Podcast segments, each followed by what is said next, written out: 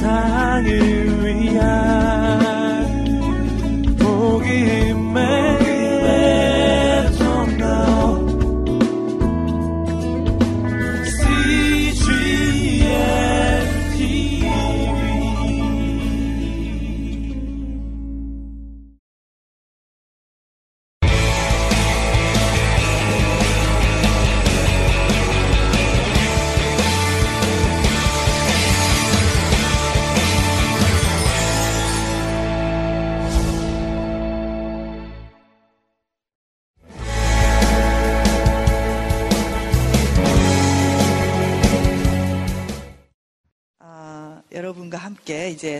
저번 시간에 말씀드렸던 여러 가지 이론 중에 하나인 로저스라는 사람에 대해서 한번 이야기를 해보기로 해요.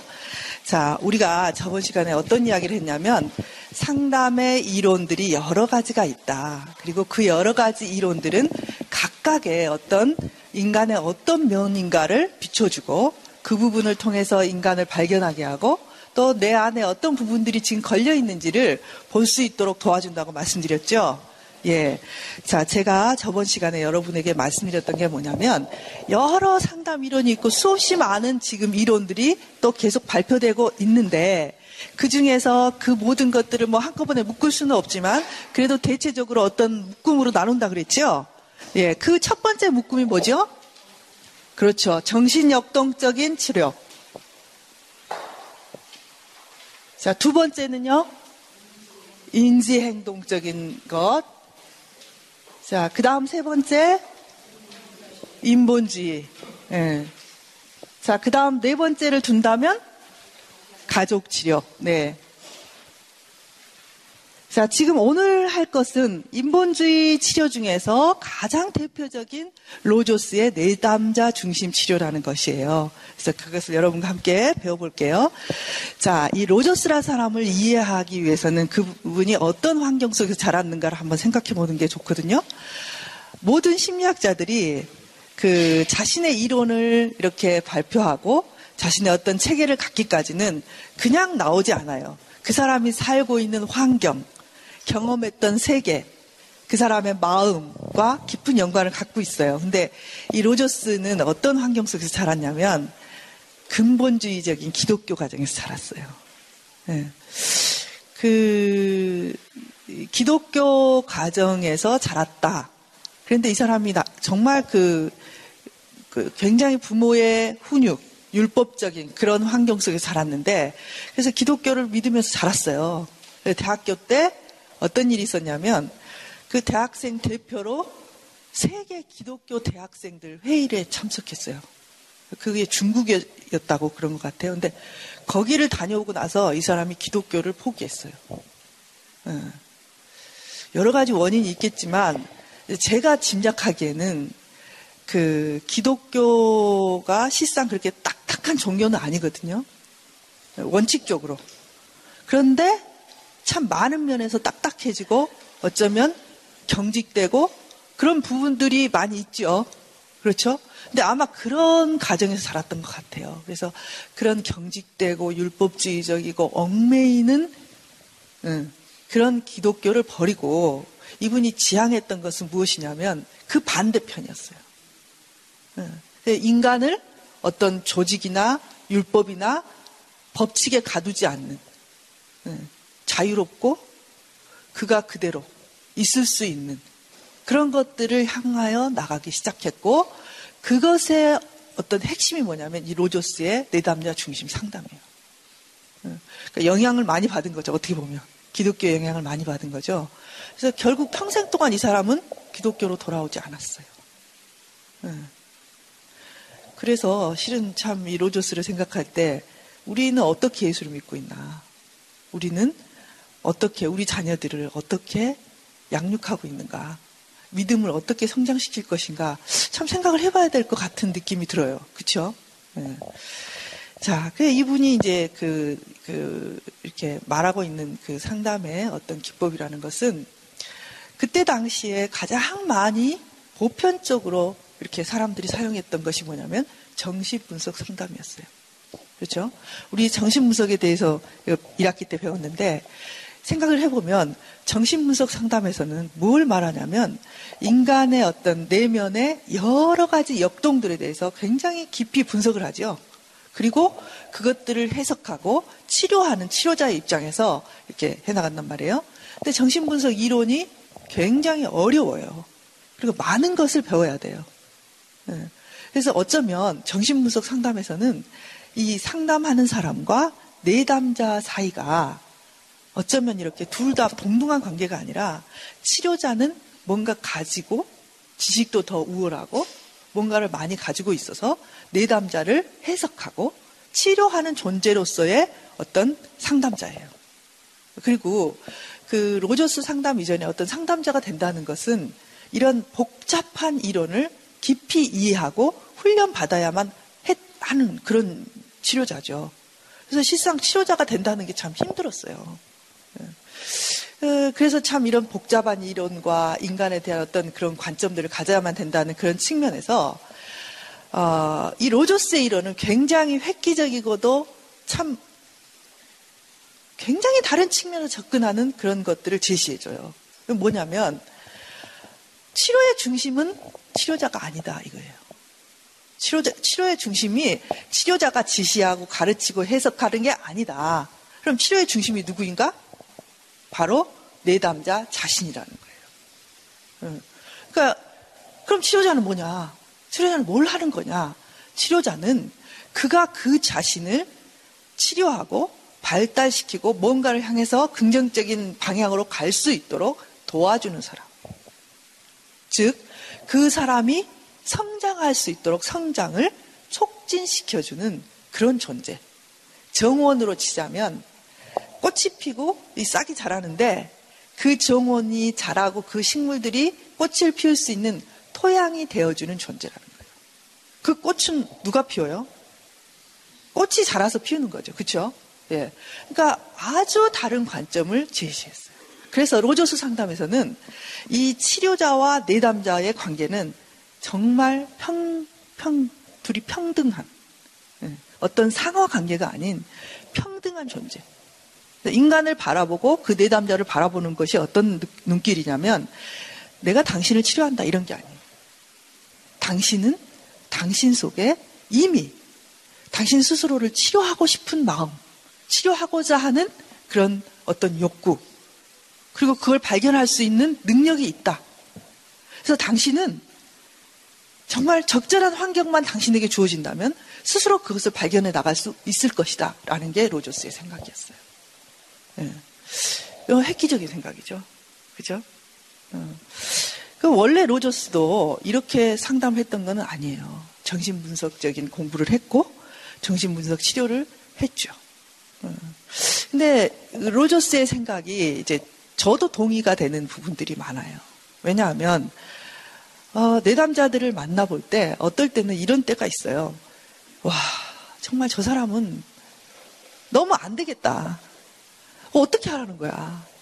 아무것도 안 돼, 아무것도. 환경도 안 돼. 이 사람의 이 처지도 안 돼. 이 사람이 내적 자원도 별로 없어. 야, 이거 도대체 어쩌라는 거야? 이렇게 해서 시작하는 상담들이 있어요, 종종. 너무 갈 길이 멀고, 이걸 어떻게 언제 치료하지? 이렇게 생각하면서 상담을 시작할 때가 종종 있어요.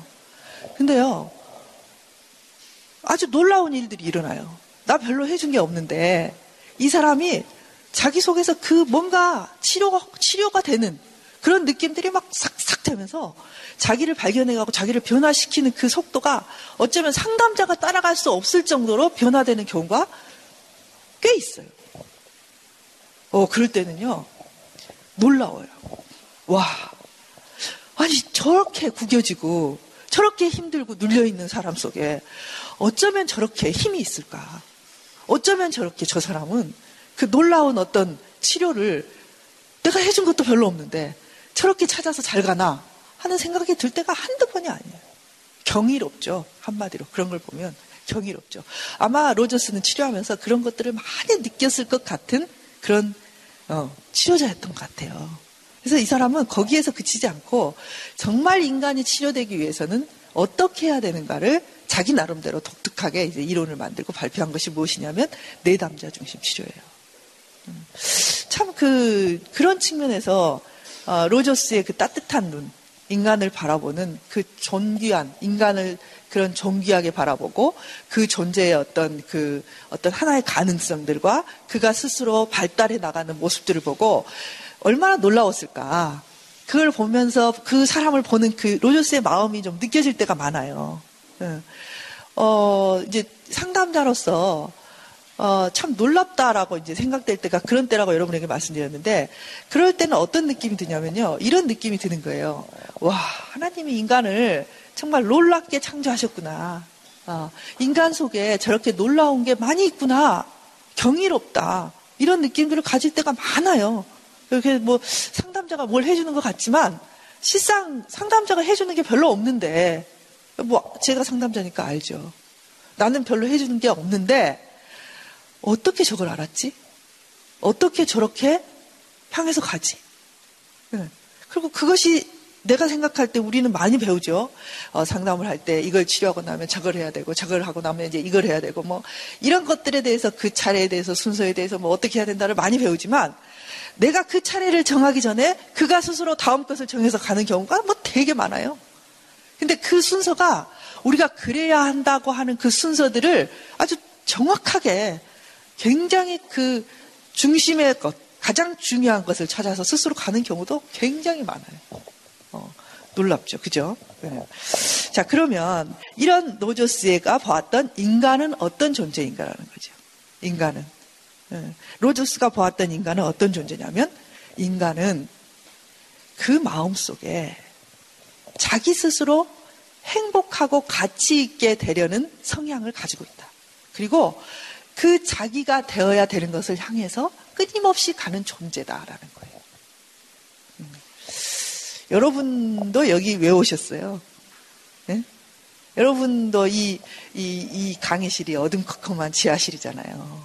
이 화창한 이 가을날에 이 컴컴한 교실에 와서 이렇게 쳐다보고 앉아있잖아요. 이렇게. 좋은 일도 많은데. 왜, 왜일까요? 왜? 그런 거죠. 여러분도 여러분 스스로 내가 누구인지, 내가 도대체 왜 이런 생각을 하는지, 이런 거 지금 궁금하시고 알고 싶잖아요. 그죠? 네. 그래서 인간은 정말 미래지향적이고 자아실현의 욕구를 가진 존재다. 라는 거예요. 로저스가 본 인간은 가장 최종적인 목표는 뭐냐면 진짜 자기를 실현하는 존재라는 거죠. 여기서 자기를 실현한다는 것은 어, 그런 거죠. 자기를 실현한다는 것은 진짜 내가 바라는, 야, 엄마가, 야, 너는 이게 됐으면 좋겠어. 응? 너 의사가 됐으면 좋겠어. 너는 법률가가 됐으면 좋겠어. 너는 목사가 됐으면 좋겠어가 아니라는 거예요. 응.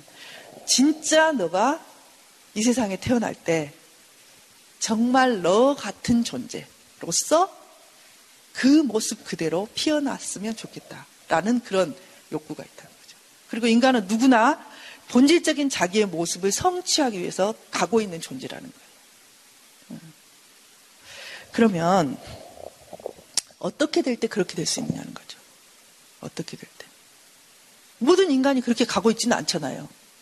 어떤 인간은 술에 중독되고, 어떤 인간은 일에 중독되고, 어떤 인간은 갈팡질팡 아무것도 못하고 무기력하게 살아가고 실상 그게 현실이잖아요.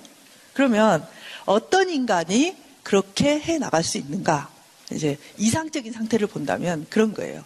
자, 부모가 아이를 낳는데 이 아이를 부모가 수용하고 긍정적으로 계속 관심을 갖고 이 아이가 갖고 있는 감정, 느낌, 그 존재를 그대로 받아주고 격려해 주는 거예요. 그러면 이 아이는 자기 스스로 그런 자기의 상을 만들게 돼요. 자기 인식. 누군가가 강요한 자기가 아니라 나는 누구이다라는 것에 대한 인식을 갖게 돼요. 그래서 자기 개념을 굉장히 중요하게 생각해요. 여러분은 누구라고 생각하는지, 내가 나를 어떻게 여기는지, 이런 것들을 다 갖고 있어요, 여러분들이. 네. 여러분은 어떤 존재인지. 자, 그런 건강한 자기 개념을 갖게 되면, 이 자기 개념은 자아를 실현할 수 있도록 끊임없이 부추기고 그 길을 인도한다는 거예요. 네. 참, 그, 어떻게 보면 이런 게 여러분 생각해 보세요. 이런 게 굉장히 이상적이죠. 어떻게 어떤 부모가 아이가 태어났는데 그 아이를 있는 그대로 다 수용하고 그 아이의 존재나 감정들을 다 받아주면서 이 아이가 자기 개념을 갖게 만들고 또 그 개념을 가지고 자기의 삶을 이끌어 나가게 할 수 있을까라는 거죠. 그래서 여기서 이제 문제가 되고 있는 건 어떤 거냐면 부모의 가르침이나 지시나 훈계나 어떻게 돼야 된다고 하는 것들이 배제되고 있다는 거예요. 네. 그런 것들을 로저스는 아주 배제했어요. 어, 너는 무엇이 돼야 된다. 어, 너는 어떻게 해야 된다. 로저스가 어렸을 때 늘 들었던 것들이잖아요. 어? 너는 뭐 이렇게 기도해야 된다. 하나님을 사랑해야 된다. 뭐 교회를 꼭 나가야 된다. 뭐 어떻게 해야 된다. 어떻게 해야 된다. 어떻게 해야 된다. 수많은 것들을 로저스가 어렸을 때 들었을 거라고요. 근데 이게 실은 로저스로 하여금 이런 이론을 만들게 한 아주 중요한 어떤 동기가 됐을 것 같아요. 어쨌든 자 타인으로부터 이런 그 자신이 되는 것을 그대로 수용받는 사람들은 자 무엇을 갖게 되냐면 이런 거예요. 우리가 이제 이론적으로 어떻게 하면 수용이 그대로 되고 뭐 어떻게 뭐 그 사람이 그대로 자기를 이렇게 받는가 이런 건데 뭐 간단하게 말하면 이런 거죠. 아이가 울 때 얘는 지금 짜증나고 힘들어서 울어요. 울 때 엄마가 그 우는 것에 대해서 수용하는 거죠. 짜증 내는 것에 대해서 수용하는 거죠. 예. 울면 안 돼. 착한 아이는 울지 않는 거야. 가 아니라, 아, 너가 지금 뭐가 짜증이 났구나. 왜, 왜 울어? 뭐, 뭐 힘들어? 슬퍼? 뭐 갖고 싶어? 이거, 이 우는 것에 대해서 그냥 수용하는 거죠. 얘가 화를 내는데, 화내면 안 돼! 이게 아니라는 거예요, 로저스는. 그게 아니라, 그냥 그 화에 대해서, 얘가 화내는 것에 대해서, 어, 너가 화는, 화가 났구나? 뭐가 화났을까? 아유, 우리 얘기 화났구나. 뭐 이런 식으로 얘를 공감해 주는 거예요. 얘가 뭘 해도 되고 안 해도 되고 이런 게 아니라 이 아이의 어떤 느낌이나 감정들을 수용하는 것에부터 이 아이의 존재를 수용하는 거라는 거죠. 뭐 그건 작은 거죠. 그러나 이런 측면은 참 중요해요. 예. 자, 만일에 남자 아이가 울었는데 야 울면 안 돼. 이렇게 되면 이 아이는 어떻게 되냐면 울면 안 되는 거예요. 근데 자기는 어때요? 울고 있잖아요. 울고 싶잖아요. 어, 이 나는 지금 울고 있는 아이인데 울면 안 돼 나는.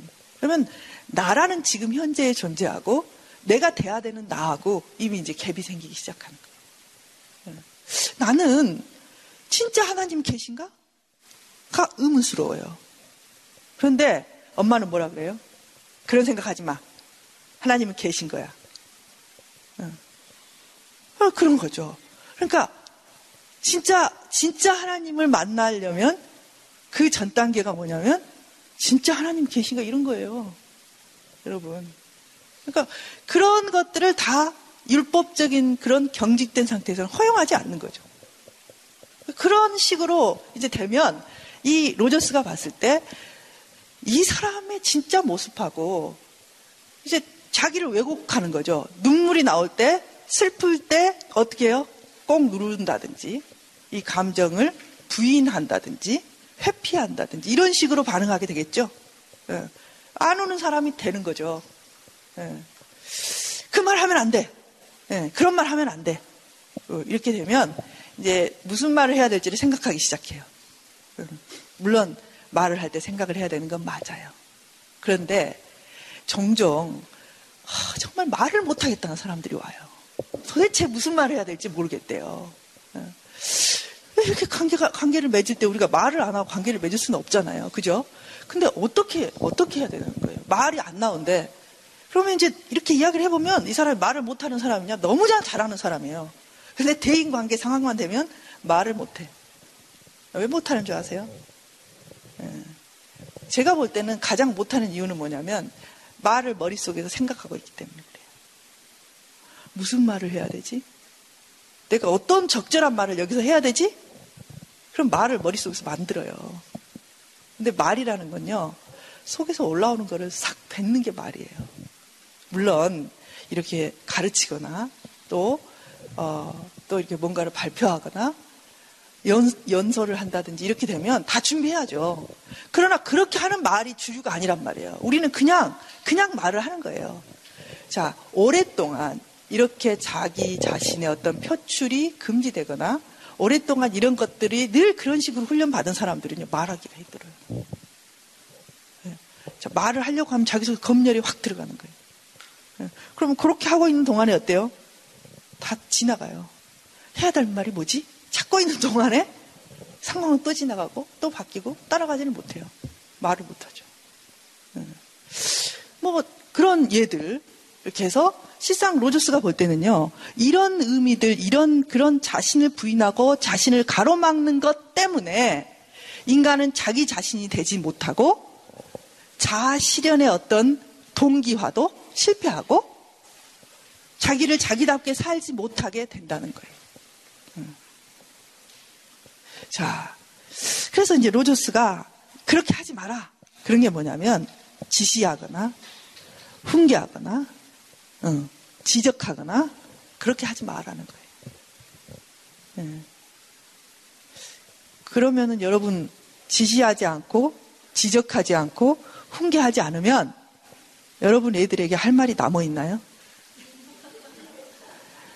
네? 그럼 무슨 말을 하라는 거야? 무슨 말을? 네? 할 말이 없잖아요. 그거 빼면. 그죠? 예. 예. 이제 또 어떤 엄마는 와서 이제 얘가 문제가 돼서 오죠. 어, 얘가 문제가 돼서 오는데 이제 그런 말 못하게 해요, 제가. 아, 그만 간섭하고 아침에 학교 갈 때 옷이 삐뚤어졌니? 뭐를 신어라, 뭐를 입어라, 응? 뭐를 해라. 이제 그거 그만하고 다른 말을 하시라고. 네. 그랬는데 이 엄마가 하는 말이 할 말이 없대요. 도대체 무슨 말을 해야 되냐. 그러니까 이 집은 엄마도 말을 못하고 얘도 말을 못해. 네. 둘이 앉아있으면 아무 할 말이 없어요. 네. 그렇게 되면 실상 관계라는 것은 굉장히 이제 접촉력이 없어지는 관계가 되는 거예요. 자, 그러면, 그러면 인간이 발달해 나가고, 이렇게 자기 자신이 이렇게 자아가 성취되고, 자기 자신의 어떤 부분들을 꽃피워 나가는데 꼭 필요한 게 뭐냐? 꼭 필요한 것은 누군가가, 어, 내가 하는 그것들을, 그래, 그래, 그래, 그런 거야. 어, 그러고 있구나. 라고 봐주고, 고개를 끄덕여주고, 그렇게 할 때 자기 확신이라는 걸 가져요. 어, 어, 자기 확신을 갖지 못하게 되면 늘 헷갈려요. 어, 내가 이렇게 하는 게 맞는 거야? 이렇게 하는 게 맞는 거야? 어디를 가서 무엇을 하든지 하기는 해요. 하기는 하는데 속에서 불안해요. 이렇게 해도 되나? 어, 이게 맞나? 어, 내가 지금 여기서 이게 틀렸다고 말하는 게 맞는가? 속에서 불안, 불안. 네. 그런 거죠. 자, 우리가 아이들이 이제 발달을 해요. 아이들이 뭐 한 살, 두 살, 세 살, 네 살 이렇게 되는데 발달이 한 단계, 한 단계, 한 단계를 거쳐서 아이들이 이제 사람이 되는 거죠. 그렇죠? 그 사람이 돼가는데 엄마들은 이 아이가 정말 빨리 똑똑하고 정말 야무지고 또 다른 애들보다 뛰어난 아이가 되기를 원하죠. 그죠? 그래서 우리나라에서 제일 많이 하는 게 뭐냐면 조기 교육이에요. 어, 조기 교육의 열풍이 우리나라처럼 아주 드센 데가 없어요. 전 세계에서 영어 공부에 우리나라처럼 투자를 많이 하는 나라는 없대요. 근데 우리나라처럼 투자 대비 영어를 못하는 나라도 없대요. 네.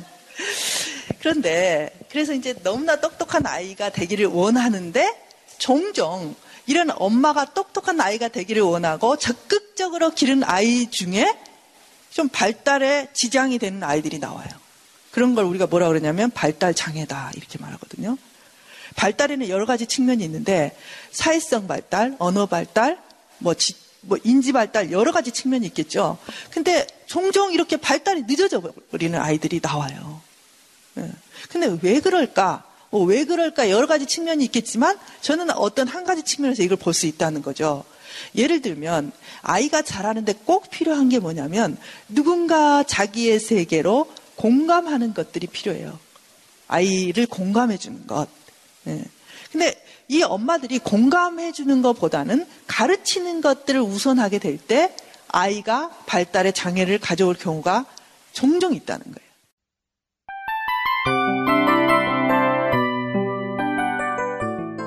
이 프로그램은 청취자 여러분의 소중한 후원으로 제작됩니다.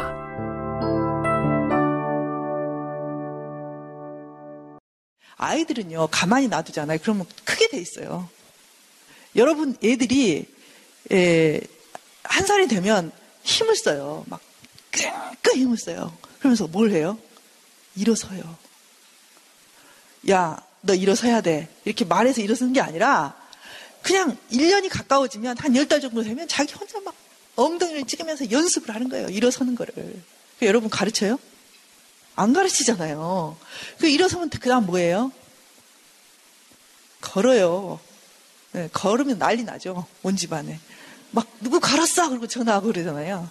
그걸 누가 가르쳐서 되는 게 아니라는 거예요. 이 아이 속에 인간으로 자라려고 하는 그런 게 다 이 프로그래밍 돼 있는 거죠. 그래서 이제 한 살이 되면 막 걸어요. 그리고 또 뭘 하냐면 아이들은 장난감을 통해서 놀아요. 무엇이든지 갖고 놀아요. 그걸 갖고 집을 만들기도 하고 길을 만들기도 하고 다 만들고 논단 말이에요. 그러면 이 아이가 발달하는데 필요한 건 뭐냐면 누군가 그 아이의 세계를 봐주고 우와 해주고 얘가 이게 자동차래. 붕붕 하면 야 그게 정이지. 무슨 자동차냐가 아니라 우와 네 자동차 멋있다. 자동차가 막 하네? 이런 걸 원한단 말이에요 애들은. 예? 근데 이제 똑똑한 엄마 중에 이 그런 걸 원하지 않는 엄마들이 많아요. 예? 그래서 얘를 가르쳐야 되는 거야 그래서 이 애가 이제 빨간 이 파란 자동차를 들었어요 그래서 얘는 지금 굉장히 심각해요 이 자동차가 막 사막을 넘어서 막 정글을 넘어서 가는 거예요. 막 붕붕 가는데 막 이렇게 막 가는데 이 얘가 막 가는 그거를 따라가면서 이 엄마는 뭘 생각하냐면 저 자동차를 가르쳐야 되겠다. 어, 자동차를 가르쳐야 돼. 얘가 지금 막 얘는 심각하게 막 높이 내려 이렇게 날아가는데 옆에서 엄마가 뭐라 그러냐면 카. 카. 카 이렇게 하는 거예요. 이게 뭐냐면 이 아이의 몰입을 방해하는 거예요. 네? 이 아이는 자기 속에 지금 들어가서 자기 뭔가에 몰입되고 있단 말이에요. 그 속에서 이 아이는 잘하고 있어요. 근데 엄마가 옆에서 카, 카, 이거 뭐라고? 카. 가르쳐요. 또 뭐 가르치는 줄 아세요? blue, blue. 누구야? 뭐라고? 이게 뭐라고? blue. 이 엄마는 그런 생각이 없는 거예요. 이 아이가 지금 무슨 생각을 하고 있는 건지, 뭐가 재밌는 건지 공감하지 않아요. 지금 이 엄마한테 중요한 거는 뭐냐면, 옆집 애보다 한 자라도 더 외우는 거야. 그래서 사람들이, 가! 그러면, 우와, 영어 한다. 막 이런 거. 어? 옆집 애보다 한 단어만 더 외워도 돼. 하, 막 자존심이 살잖아요. 그러니까 어떤 애들은요, 말을 또 늦게 해요. 카가 아니라 자동차를 못 해. 그러니까 우 우 막 이렇게 하거든요. 그러면 옆에서 엄마가 야 자동차 자동차 막 이렇게 예, 이게 뭐냐면 이게 공감이 안 되는 거예요. 예. 그리고 이런 엄마들의 특징이 뭐냐면 나는 너를 위해서 모든 걸 다 했다.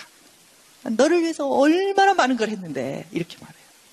너를 위해서 할 일은 칼을 가르치는 게 아니라 이 아이가 지금 이 자동차를 보고 그 얼마나 지금 그 몰입해 있는 그것에 같이 들어가 주는 거예요.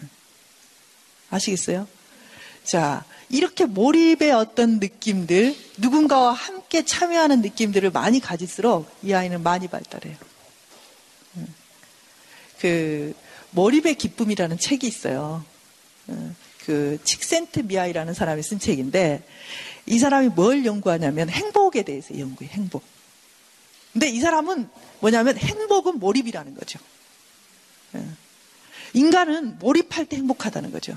그리고 성공한 사람일수록 몰입의 능력이 있다는 거예요. 근데 어떤 사람의 몰입의 능력이 있을까? 그건요, 그 사람의 몰입하는 것을 늘 방해받지 않고, 심지어는 공감받고, 그것들에 대해서 즐길 줄 아는 사람이 몰입해요. 어. 그걸 자꾸 깨뜨리는 거예요. 자, 자, 얘가 레고를 하고 있어요. 블록을 쌓고 있는데, 이제 막 성을 쌓아요. 그래서 이제 막 이제 거의 완성이 됐어. 예, 그냥 그 일생의 그 필작이죠. 막 이 최대의 작품이 이제 그 완성되려는 순간이에요. 순간인데 엄마가 얘한테 왔어요. 근데 지금 엄마는 뭐가 중요하냐면 빨리 얘를 데리고 학원을 가야 돼. 어. 근데 얘는 지금 엄마 이제 이게 있잖아. 이게 이렇게 돼가지고 막 이게 됐어. 그러면 좋은 엄마는 학원을 안 데려가는 엄마가 아니라 조금만 기다려주면 돼요. 어, 그랬어? 그래? 그럼 어디까지 하는 거야? 여기까지 하면 돼? 그럼 기다려주는 거죠. 근데 이 공감 능력이 없는 엄마는 야 시간 늦어 10분은 빨리 가야지 막 이러면서 얘를 착 끄집고 가는 거예요. 몰입을 깨뜨리는 거예요. 응. 그런 결과 어떻게 되냐면 얘가 발달 장애가 돼요. 나는 너무나 열심히 가르쳤는데 이 엄마가 자기중심적으로 계속 이 아이의 몰입을 방해하면 얘는 발달이 장애가 돼요. 늦어져요. 공감이라는 건 그런 거예요. 이 아이가 생각하고 이 아이가 지금 느끼는 것들을 같이 느껴져 보는 거예요. 이건 종이장이지만 이게 종이장이지만 얘는 이게 차래요. 그러면 나는 이게 종이장인 줄 알지만 그 아이의 차라는 것에 같이 공감해서 같이 늪에 빠져지고 같이 올라가면서 신나해 할 수 있는 엄마. 공감한 엄마예요. 예. 늘 자기 세계에 사로잡혀서 자기 생각 속에 빠져서 자기의 어떤 어, 지침, 목표에 빠져서 아이를 볼 수 없는 엄마, 어, 공감 능력이 없는 엄마예요. 그래서 똑똑한 엄마 밑에 이상한 애들이 좀 나올 수 있는 가능성이 있어요. 똑똑한 엄마는 자기의 노선이 분명하거든요. 어떻게 보면. 이게 똑똑한 건 아니고 약간 덜 똑똑한 거죠. 그쵸? 네, 자기가 계획을 세워요, 얘에 대해서. 그리고 그 계획대로 가요. 네. 근데 좀 부족한 엄마는 어떠냐면, 엄마, 이게 차가 막 가! 그러면 그 엄마는, 어? 어? 그래? 가! 이렇게 가는 거예요. 그런 엄마의 자식들이 똑똑한 아들이 되는 거예요. 예. 제가 그 인상적이었던 게 있는데, 그 송유근이라고 아시죠? 네, 그 천재라고 그러잖아요. 뭐 지금 대학원 다닌대요. 지금 열 몇 살인데. 근데 그 아버지 인터뷰를 이게 TV에서 잠깐 본 적이 있는데 이 기자가 그런 거예요. 어떻게 이렇게 천재적인 애를 만드셨냐고. 응? 그러니까 이렇게 머리가 영리하고 똑똑하다고. 그러니까 이 아버지가 뭐라 그러냐면 어, 자기 부부가 얘를 돌보지를 못했대요. 둘 다 직장 생활을 하는 거예요. 그래서 누가 키웠냐면 할머니가. 응. 할머니가 키웠는데요. 그분 말이에요. 할머니가 키웠는데요. 할머니는 엄마하고 다르잖아요. 그리고 엄마, 할머니 교육에 대해서 그닥 이렇게 관, 이런 어떤 관점이 별로 없어요. 조기 교육이나 뭐 학원이나 이런 데 대해서. 그러니까 이제 얘를 데리고 가다가 얘가 이렇게 가다가 개미가 있잖아요. 그럼 개미를 집을 파고 그걸 본대요.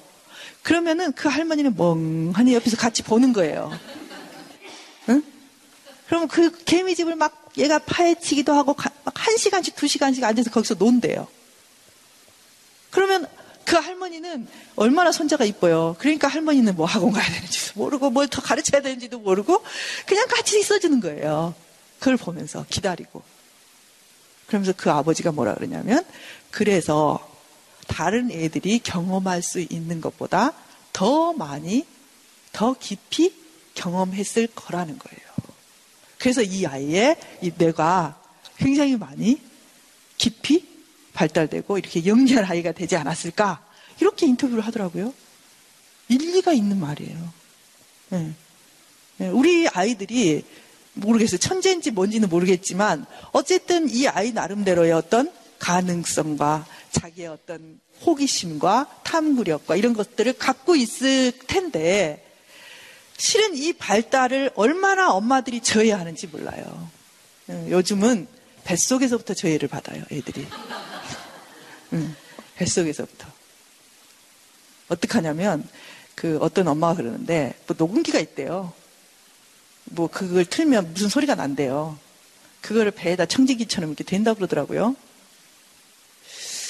또 이제 그 태어나잖아요. 그럼 태어나면 얘가 눈을 뜰 때부터 뭘 하냐 플래시 카드를 가지고 영어 한자들을 막 이렇게 보여줘.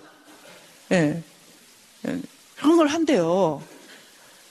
야, 그때가 얘가 지금 뭐가 발달하고 있는지 자기가 어떻게 하냐고. 응? 그거 어떻게 하냐고요. 왜 그걸 방해하냔 말이에요.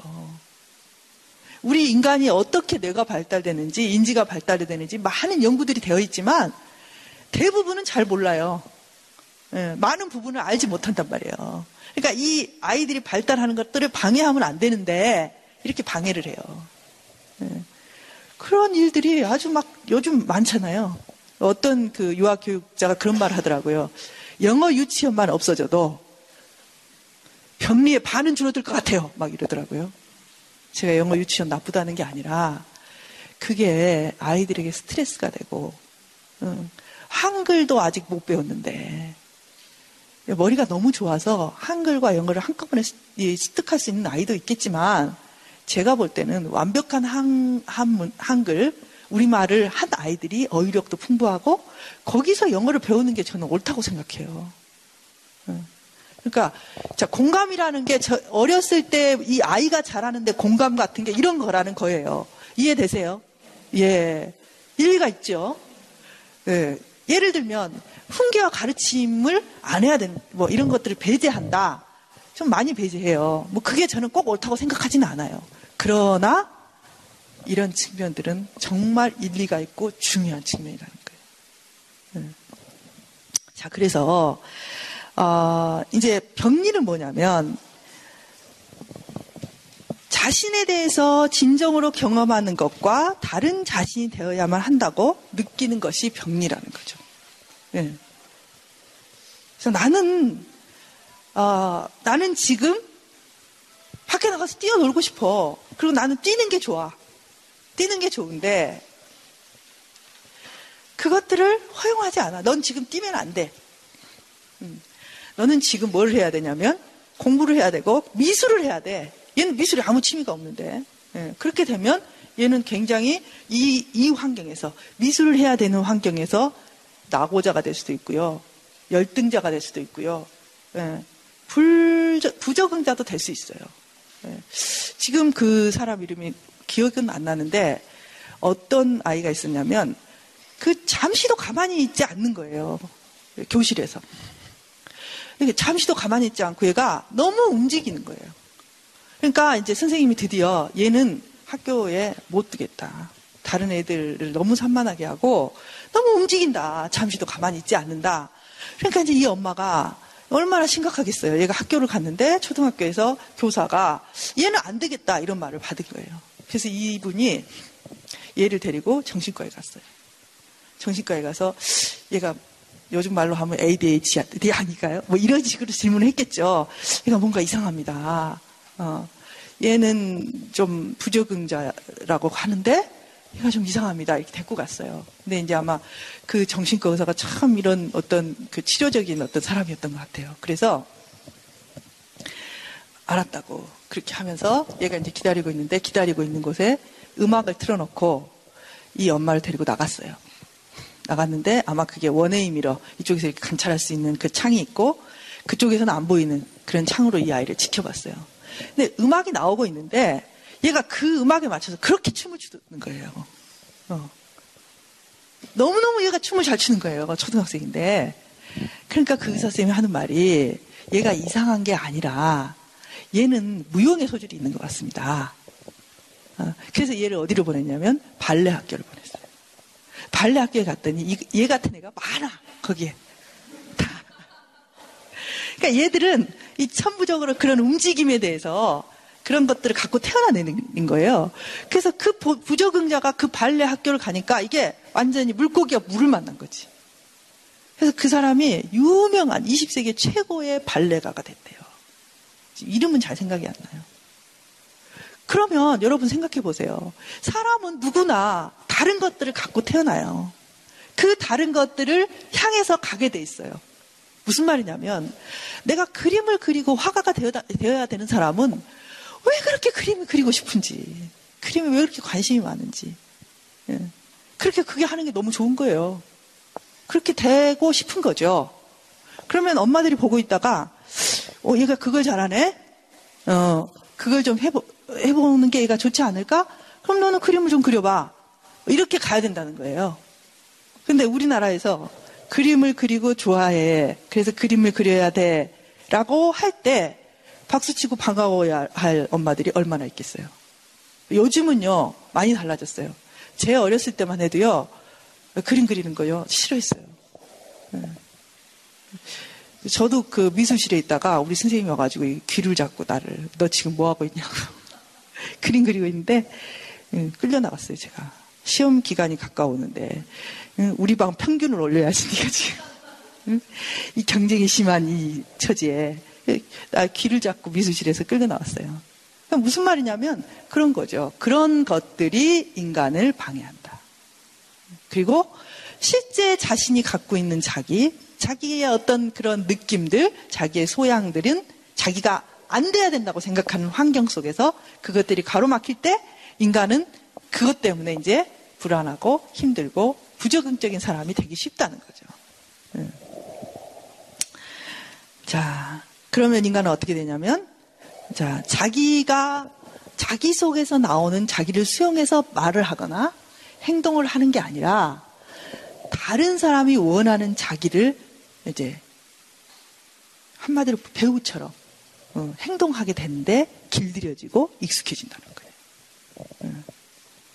그래서 이 그 내담자 중심 치료에서 굉장히 중요하게 생각하는 게 뭐냐면 일치성이에요. 일치성. 어, 일치하는가. 상담자에게도 그걸 굉장히 중요하게 생각해요. 상담자가 지금 이 내담자에 대해서 느끼는 거, 이 상황에서 이 대화에서 느끼고 있는 것들을 상담자 스스로 정직하게 반응하고 그것들을 분리시키지 않고 어, 자기 스스로 진실하게 그것들을 일치시키는 것을 아주 중요하게 생각해요. 예. 자, 그래서 이제 이 병리들이 발생하게 되면 인간이 자아를 실현하는 데에 이제 멈추게 되든지 왜곡이 되는 거죠. 그래서 진정한 자기의 어떤 경향성을 실패, 성취하는 데 실패하게 되는 거예요. 그래서 이제 이 사람들이 상담 장면에 나오게 된다는 거예요. 자, 자, 그러면, 어, 치료라는 것은 무엇인가? 이제 그 이전의 치료에서는 수많은 공부와 분석과 해석 또는 이론들을 필요로 한다. 이게 굉장히 중요하게 부각이 됐다면 이 내담자 중심 치료에서는요. 누가 가장 중요한 치료의 도구냐면 상담자 자신의 인격. 상담자는 무엇을 갖고 있어야 되냐면 첫째는 공감 능력이에요. 자, 공감이라는 것은 동감하고는 다르고요. 동정하고도 달라요. 네. 어, 내가 이렇게 이렇게 했는데 이게 맞지 않아요? 맞아, 네가 그게 맞아. 이거는 동감이에요. 그냥 네가 맞다 이런 거죠. 그건 아니라는 거예요.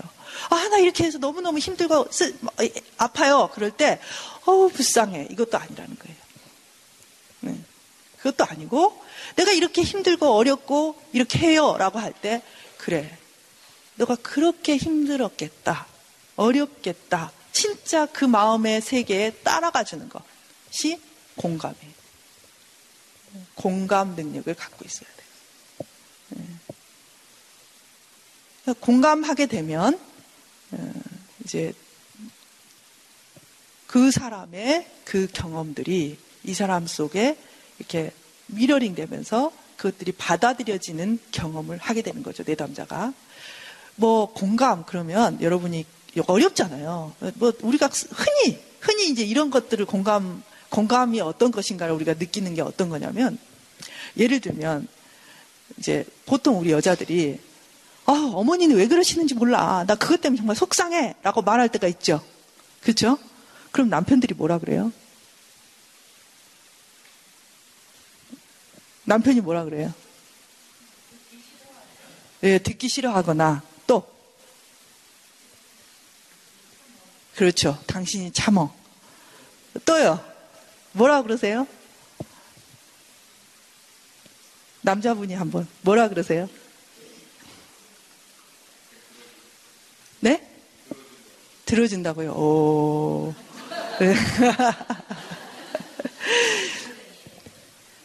네. 자, 남편들이 당신이 집사잖아.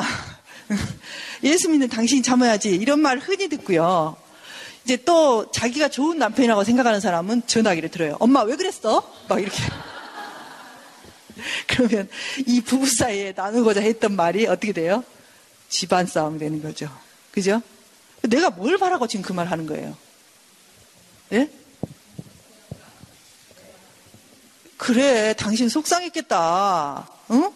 왜 그러셨을까? 당신 그럴 때마다 속상하지? 이 말 듣고 싶은 거예요. 막 전화해서 엄마하고 싸우라는 것도 아니고, 어? 당신 말이야, 응? 그게 뭐 예수 믿는 사람이 그래 기도하는 사람이잖아. 이런 말 듣고 싶은 것도 아니고 왜 그런 소리 하지 마. 이 말 듣고 싶은 건 더더구나 아니에요. 그냥 그래 당신 참 힘들었겠다. 그런데 얼마나 수고했어? 이 말 듣고 싶잖아요. 그러면 어때요? 마음속에서 다음에도 이제 이렇게 해야지 이런 마음이 드는데 뭐 당신이 예수를 믿는 사람이 기도해 봐라. 뭐 하나님이 그렇게 생각하시는지 뭐 예수님이 십자가를 지셨잖아. 뭐 당신 십자가라고 생각. 응? 이렇게 되면 속에서 반발심이 확 올라오는 거예요. 응. 공감 안 하는 거잖아요. 그렇죠? 그런 게 공감이에요. 여러분도 공감, 공감받기를 무척 원하세요. 그렇죠? 그러니까 이 남자들한테 말해, 말해가지고 본전도 못 찾을 때가 많어. 예, 남자들은 여자보다 더 해결 중심적이거든요. 사태를 해결하려고 노력하니까 말을 하면 답답해요. 왜냐하면 나는 내 여자들은 입으로 풀거든요. 막 이야기하고 나면 다 풀려요. 남자들은 그게 아니고 그거에 대해서 책임을 지고 뭔가를 하려고 한다고요. 그러니까 참 말 안 하는 게 나을 뻔했다 이런 생각을 할 때가 종종 있죠. 그렇죠? 그런 게 공감이에요. 그런 거. 어. 나도 알아. 내가 기도하니까 잘해야 되는 거. 응? 내가 이렇게 예수 믿으니까 본을 보여야 되는 거 너무 잘 알아요. 근데 아는데 지금 내게 필요한 건 뭐냐면 그래 당신 속상하고 힘들겠다. 당신 수고한다 이 말 듣고 싶은 거예요. 그 말만 해주면 그 다음에 하는 거는 누가 해요? 내가 해요 내가. 그렇죠? 분명히 그렇죠? 예. 여러분 여러분의 자녀도 그렇다는 거예요. 예? 와 정말 학교 가기 싫다. 진짜 진짜 학교 가기 싫다. 그럼 여러분 뭐라 그래요? 가지 마라. 또요. 야 학교 너만 다니냐? 응? 또 뭐, 또 뭐라 그래요? 이게 그냥 응? 호강인 줄 모르고 뭐가 부족해 네가 막 이렇게 나온다고요 엄마들이. 응. 그 아이가 지금 학교 안 가겠다는 거예요. 가야 되는 거는 자기가 더 잘 알아요. 어. 그냥 그만큼 지금 짜증나고 힘들고 속상하고 그렇다는 거예요. 정말 이 아이 속에 그런 마음을 그런 마음이 없이 학교를 잘 가고 학교에 잘 적응하기를 원하면 그거 공감해줘야 돼요. 네, 그 마음. 아 정말 짜증나 학교 가기 싫어. 어? 학교 선생님이 이렇게 저렇게 하면 엄마들이 뭐라 그래요? 야다 감사해야 돼. 하나님이 응? 감사하는 자에게 더 주는 거야. 응? 이렇게 나오면 진짜 짜증나요. 그러면 안 된다는 거예요. 음. 첫 번째 단계는 뭐냐면 이 마음을 공감하는 게 첫 번째 단계라는 거예요. 얘가 지금 생각하는 거를 한 번이라도 얘 입장 속에 좀 들어가서 좀 생각을 해봐야지 생각을 안 하잖아요. 그냥 얘 입에서 말이 딱 떨어지면 그 다음 가르칠 게얘 입에서 다 떨어지지도 않았어. 그냥 나오고 있으면 그 교훈과 훈계가 뒤에서 어때요? 줄줄줄줄줄 나와요. 그렇게 해서 절대 안 가르쳐진다는 거죠. 문제는 그렇게 해서 얘가 되면 되는데 안 된다는 거예요. 어, 로저스는 어떻게 해야 이 아이가 다음 단계로 발전할 수 있나? 이 인간이 그 다음 단계를 밟아 나갈 수 있는가? 그건 충분한 공감을 받았을 때 그 다음으로 갈 수 있다는 거죠. 음. 우리는요, 어, 그, 우리 자신도 마찬가지지만 우리의 자녀나 우리의 다 옆에 있는 사람들이 어, 전진하는 삶을 살기를 원해요. 그죠? 예. 지금 이 아이가 여기에 머물고 있지만 어, 지금 조금보다 그보다는 조금 더 성숙하고 뭔가를 깨닫고 그 다음에 조금 더 깨닫고 조금 더 책임감 있고 어, 조금 더 자기의 삶을 잘 살아가기를 굉장히 원하죠. 그렇죠? 그래서 이 아이가 여기서 말해요. 나는 학교가 싫어. 난 짜증나. 난 정말 미치겠어. 이렇게 말하면 엄마는 어디서 말하냐면 여기서 말해요. 여기야, 여기. 빨리, 빨리 올라와, 빨리. 빨리. 너 그렇게 생각하면 안 돼. 응? 너 똑바로 생각해. 응? 주어진 환경에 다 감사하고. 응? 그 다음에 기도하고. 네가 원하면 기도를 해. 응? 너 성경 봤어? 막 이렇게. 응? 그래. 응? 다 그렇게 해서 다 사는 거야. 뭐 이렇게. 응. 그래서 여기서 막 끌어당기는 거야, 얘를. 늘리는 거야. 응. 그렇게 가서 얘를 어떻게, 어떻게 해서 여기까지 막 잡아 늘려가지고 붙잡고 있어요. 근데 엄마 힘이 떨어지는 그 순간에 얘는 어디로 복귀해요? 이 제자리로 복귀해요. 왜? 본인이 스스로 느끼고 생각하지 않았기